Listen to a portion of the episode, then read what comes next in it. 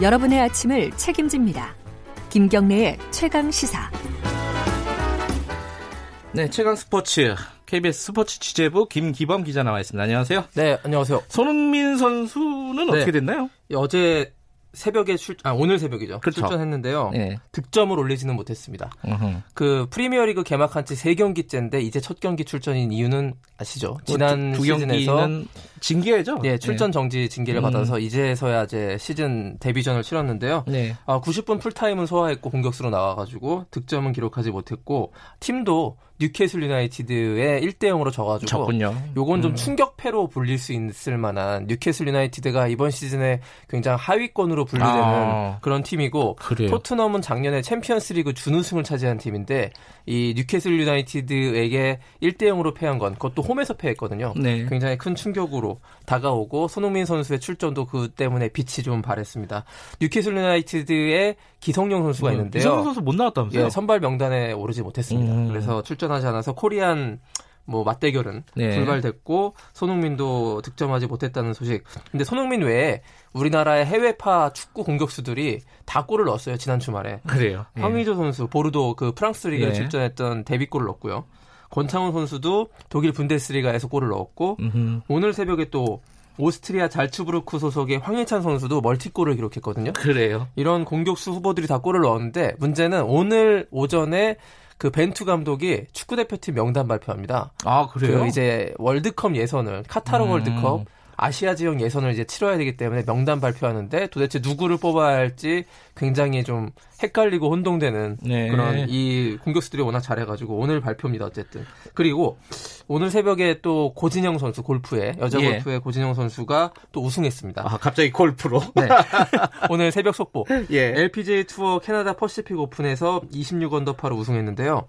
자, 중요한 건 여기서 보기가 단 한 개도 없는 그- 1라운드부터 4라운드 내내 보기 하나 없는 완벽한 무결점 플레이로 대단하네요. 우승을 차지했다는 네. 것이고 세계 1위의 저력을 유감없이 발휘하면서 시즌 4승째를 거뒀고 우리나라 한국 선수들은 올 시즌에 12승을 합작했습니다. 아, 아까 우, 우승할 가능성이 높다 이런 얘기 네. 아까 출근하면서 한 4, 5시에 어제 어, 3라운드에서 공동 선두로 올라서가지고 네. 기세가 좋았더라고요. 네.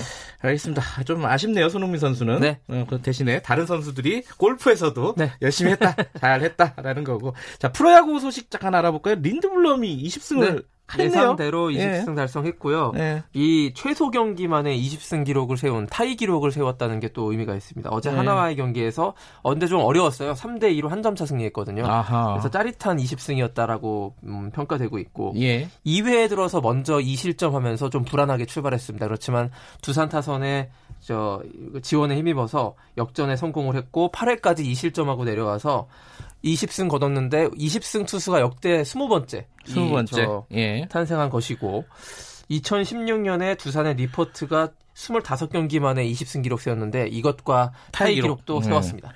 지금까지 최다승이 누구였죠? 최다승 기록은 장명부죠. 아, 그래요? 도저히 깨질 수 없는 1983년 30승의 대기록인데요. 아, 이것은 않겠네요. 현대 네. 투수 로테이션상으로는 깨기가 불가능하다는 아, 평가입니다. 그렇군요. 장명구 선수는 그 큰 기록 하나 세우고 갔군요. 네. 자, 어, 마지막 소식 간단하게 하나만 네, 전해주시죠. 바이애슬론에서 귀화 선수인 랍신 선수가 세계 네. 선수권 대회에서 2관왕 차지했는데 굉장히 의미가 있는 것이요. 네. 평창 올림픽 때 우리가 귀화 프로젝트를 많이 했잖아요. 네. 외국 선수들을 다 귀화시켜가지고 올림픽에 출전시켜서 좀 메달을 획득하게 하는 그런 프로젝트를 진행했는데 대부분 다 무의로 끝나거나 음흠. 올림픽이 끝난 다음에 귀화 선수들이 다시 돌아갔었어요. 근데 네. 이 바이애슬론 이 귀화 선수인 러시아에서 귀화한 랍신 선수는 끝까지 남아서 우리나라의 세계 선수권 대회 첫 금메달이라는 쾌거를 안기고 있습니다. 네. 아주 저기 보기 좋은 사례죠. 올림픽에서도 뭐 기대가 되네요. 네, 다음 올림픽이죠 이제. 네, 그러니까요. 예, 고맙습니다. 고맙습니다. KBS 스포츠 취재부 김기범 기자였습니다.